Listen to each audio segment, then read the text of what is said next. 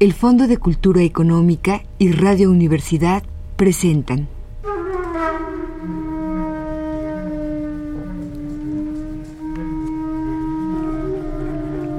La llave del tiempo. La clave del tiempo. La nave del tiempo. El ave del tiempo.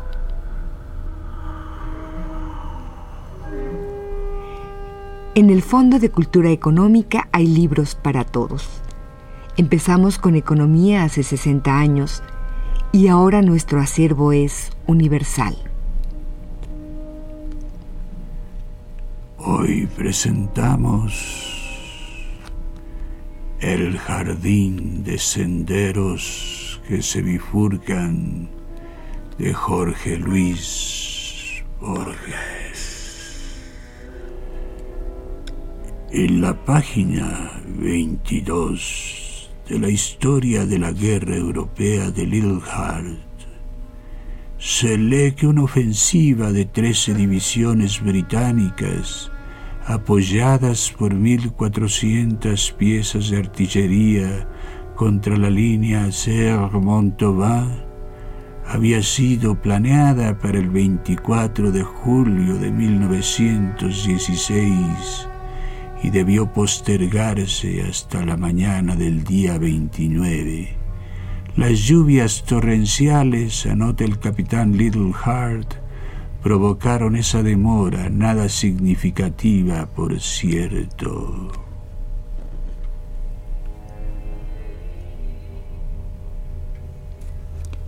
Por coincidencia del tiempo y espacio, del destino, un descendiente de Sui Peng, el sabio Sui Peng, se encuentra como aliado de los alemanes.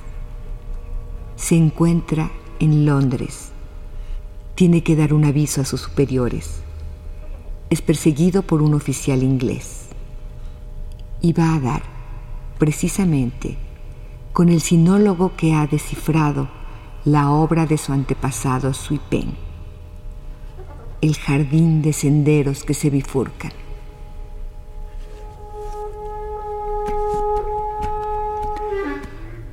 Llegué así a un alto portón herrumbrado. Entre las rejas descifré una alameda y una especie de pabellón. Comprendí de pronto dos cosas. La primera trivial, la segunda casi increíble. La música venía del pabellón. La música era china. Por eso yo la había aceptado con plenitud sin prestarle atención. No recuerdo si había una campana o un timbre, o si llamé golpeando las manos. El chisporroteo de la música prosiguió.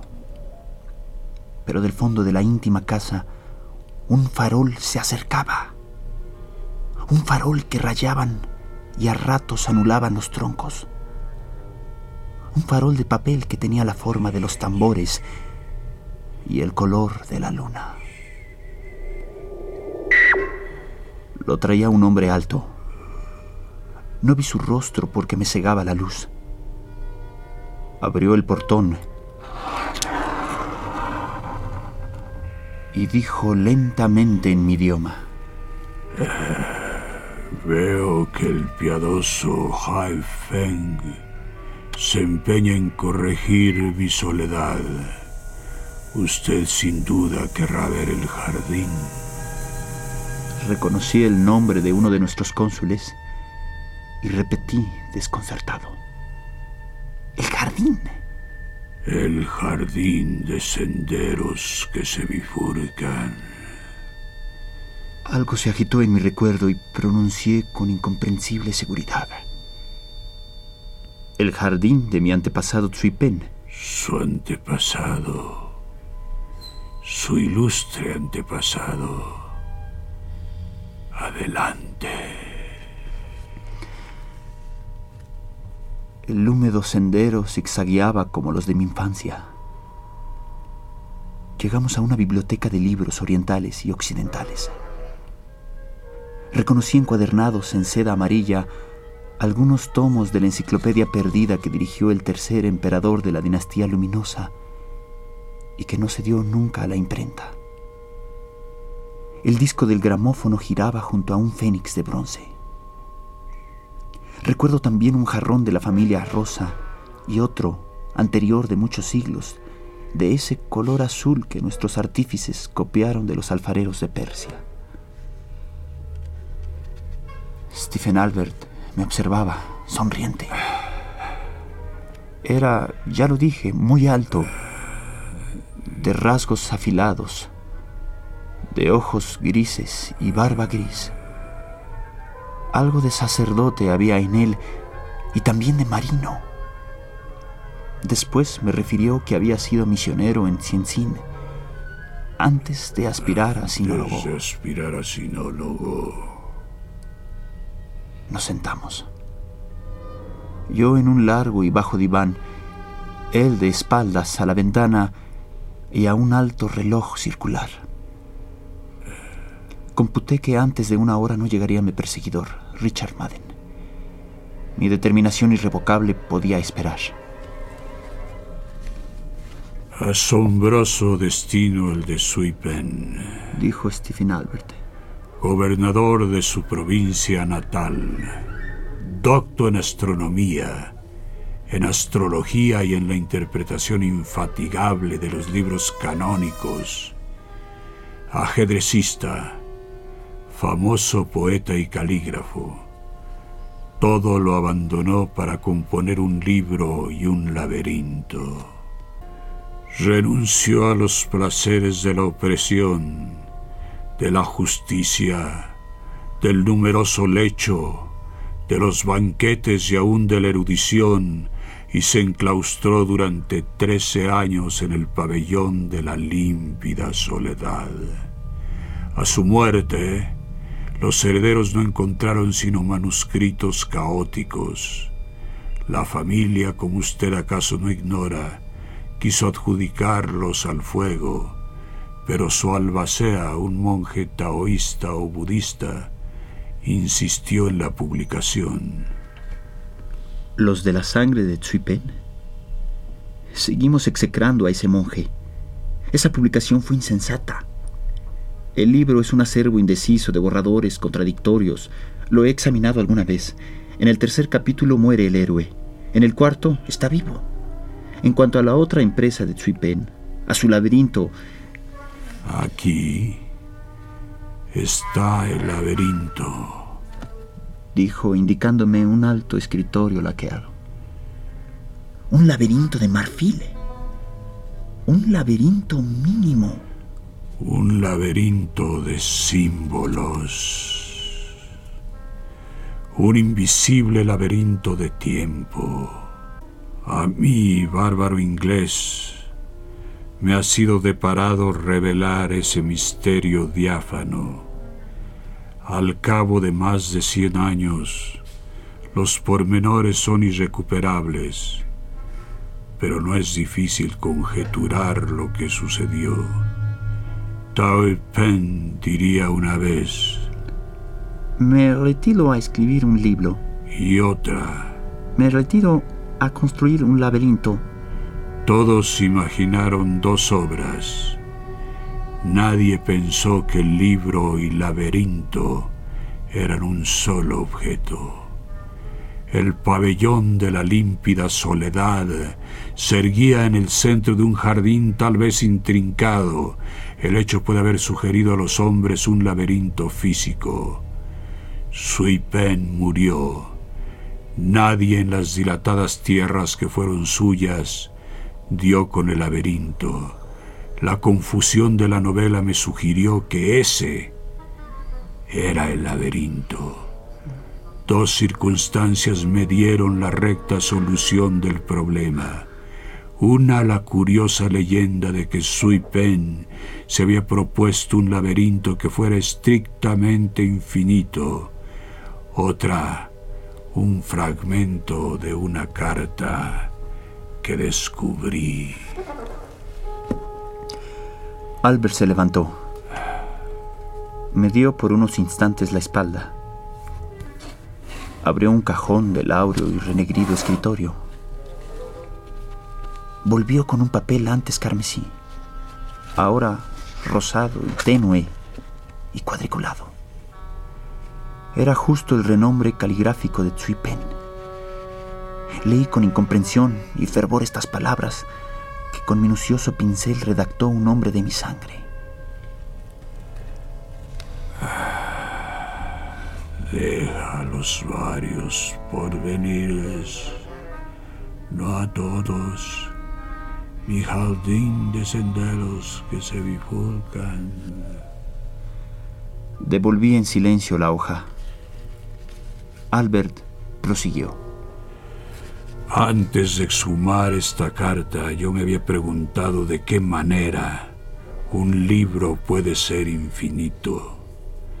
No conjeturé otro procedimiento que el de un volumen cíclico, circular, un volumen cuya última página fuera idéntica a la primera, con posibilidad de continuar indefinidamente. Recordé también esa noche que está en el centro de las mil y una noches, cuando la reina Sharazad, por una mágica distracción del copista, se pone a repetir textualmente la historia de las mil y una noches, con riesgo de llegar otra vez a la noche en que la refiere, y así hasta el infinito. Imaginé también una obra platónica hereditaria, transmitida de padre a hijo, en la que cada nuevo individuo agregará un capítulo o corregirá con piadoso cuidado la página de los mayores. Esas conjeturas me distrajeron, pero ninguna parecía corresponder, siquiera de un modo remoto, a los contradictorios capítulos de Sui Pen. En esa perplejidad me remitieron de Oxford el manuscrito que usted ha examinado. Me detuve, como es natural, en la frase. Dejo a los varios porvenires, no a todos, mi jardín de senderos que se bifurcan. Mi jardín de senderos que se bifurcan. Dejo a los varios porvenires, no a todos, mi jardín de senderos que se bifurcan. Casi en el acto comprendí. El jardín de senderos que se bifurcan era la novela caótica. La frase varios porvenires, no a todos, me sugirió la imagen de la bifurcación en el tiempo, no en el espacio. La relectura general de la obra confirmó esa teoría. En todas las ficciones, cada vez que un hombre se enfrenta con diversas alternativas, opta por una y elimina las otras. En la del casi inextricable Sui Pen, opta simultáneamente por todas. Crea así diversos porvenires, diversos tiempos que también proliferan y se bifurcan.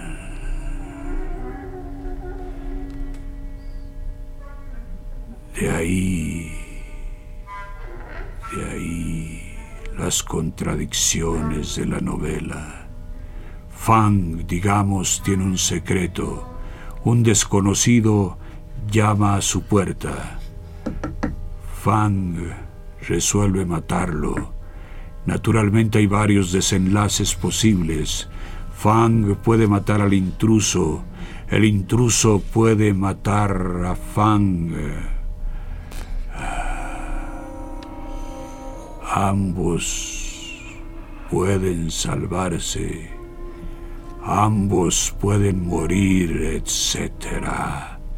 En la obra de Sui Pen, todos los desenlaces ocurren. Cada uno es el punto de partida de otras bifurcaciones. Alguna vez los senderos de ese laberinto convergen. Por ejemplo, Usted llega a esta casa, pero en uno de los pasados posibles, usted es mi enemigo, en otro mi amigo, Si se resigna usted a mi pronunciación incurable, leeremos unas páginas. Su rostro, en el vívido círculo de la lámpara, era sin duda el de un anciano, pero con algo inquebrantable y aún inmortal. Leyó con lenta precisión dos redacciones de un mismo capítulo épico. En la primera, un ejército marcha hacia una batalla a través de una montaña desierta. El horror de las piedras y de la sombra le hace menospreciar la vida y lograr con facilidad la victoria. En la segunda, el mismo ejército atraviesa un palacio en el que hay una fiesta. La resplandeciente batalla les parece una continuación de la fiesta y logran la victoria. Yo oía con decente veneración esas viejas ficciones acaso menos admirables que el hecho de que las hubiera ideado mi sangre y de que un hombre de un imperio remoto me las restituyera en el curso de una desesperada aventura en una isla occidental. Recuerdo las palabras finales, repetidas en cada redacción como un mandamiento secreto. Así combatieron los héroes, tranquilo el admirable corazón violenta la espada, resignados a matar y a morir así. Combatieron los héroes, tranquilo el admirable corazón, violenta la espada, resignados a matar y a morir. Desde ese instante, Sentía a mi alrededor y en mi oscuro cuerpo una invisible, intangible pululación.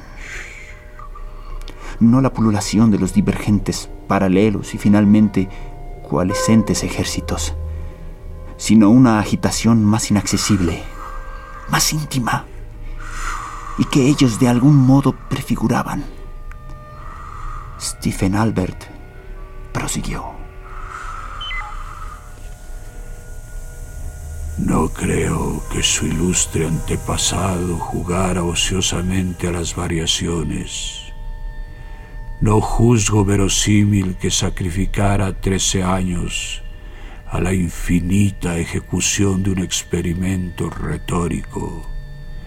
En su país la novela es un género despreciable.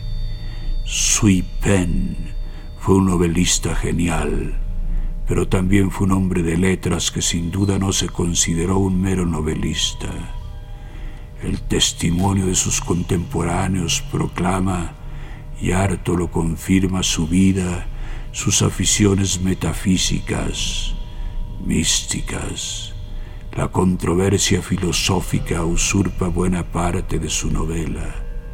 Sé que de todos los problemas, Ninguno lo inquietó y lo trabajó como el abismal problema del tiempo. Ahora bien, ese es el único problema que no figura en las páginas del jardín. Ni siquiera usa la palabra que quiere decir tiempo. ¿Cómo se explica usted esa voluntaria omisión? Propuse varias soluciones, todas insuficientes. Las discutimos. Al fin, Stephen Albert me dijo, en una adivinanza cuyo tema es el ajedrez, ¿cuál es la única palabra prohibida? Reflexioné un momento y repuse, la palabra ajedrez. Precisamente. El jardín de senderos que se bifurcan es una enorme adivinanza o parábola cuyo tema es el tiempo, Esa causa recóndita le prohíbe la mención de su nombre, omitir siempre una palabra, recurrir a metáforas ineptas y a perífrasis evidentes es quizás el modo más enfático de indicarla, es el modo tortuoso que prefirió en cada uno de los meandros de su infatigable novela, el oblicuo sui pen. He confrontado centenares de manuscritos, he corregido los errores que la negligencia de los copistas ha introducido, he conjeturado el plan de ese caos, he restablecido, he creído restablecer el orden primordial, he traducido la obra entera, me consta que no emplea una sola vez la palabra tiempo. La explicación es obvia. El jardín de senderos que se bifurcan es una imagen incompleta pero no falsa del universo, tal como lo concebía Sui Pen. A diferencia de Newton y de Schopenhauer, su antepasado no creía en un tiempo uniforme, absoluto, creía en infinitas series de tiempo, en una red creciente y vertiginosa de tiempos divergentes, convergentes y paralelos. Esa trama de tiempos que se aproximan, se bifurcan, se cortan o que secularmente se ignoran, abarca todas las posibilidades. No existimos en la mayoría de esos tiempos. En algunos existe usted y no yo, en otros yo, no usted, en otros los dos. En este que un favorable azar me depara, usted ha llegado a mi casa. En otro, usted al atravesar el jardín me ha encontrado muerto. En otro, yo digo estas mismas palabras, pero soy un error, un fantasma. En todos. Yo agradezco y venero su recreación del jardín de Chuipen. No en todos. El tiempo se bifurca perpetuamente hacia innumerables futuros. En uno de ellos soy su enemigo. Volví a sentir esa pululación de que hablé. Me pareció que el húmedo jardín que rodeaba la casa estaba saturado hasta lo infinito de invisibles personas. Esas personas eran Albert y yo. Secretos atareados y multiformes en otras dimensiones de tiempo. Alcé los ojos y la tenue pesadilla se disipó. En el amarillo y negro jardín había un solo hombre, pero ese hombre era fuerte como una estatua. Pero ese hombre avanzaba por el sendero y era el capitán Richard Madden. El porvenir ya existe. Pero yo soy su amigo. ¿Puedo examinar de nuevo la carta? Albert se levantó. Alto abrió el cajón del alto escritorio. Me dio por un momento la espalda. Yo había preparado el revólver. Disparé con sumo cuidado. Albert se desplomó sin una queja inmediatamente. Yo juro que su muerte fue instantánea. Una fulminación. Lo demás es irreal, insignificante. Madden irrumpió, me arrestó. He sido condenado a la horca. Abominablemente he vencido. He comunicado a Berlín el secreto nombre de la ciudad que deben atacar. Ayer la bombardearon. Lo leí en los mismos periódicos que propusieron a Inglaterra el enigma de que el sabio sinólogo Stephen Albert muriera asesinado por un desconocido Yu Tsun. El jefe ha descifrado ese enigma. Sabe que mi problema era indicar, a través del estrépito de la guerra, la ciudad que se llama Albert y que no hallé otro medio que matar a una persona de ese nombre no sabe. Nadie puede saber mi innumerable contrición y cansancio.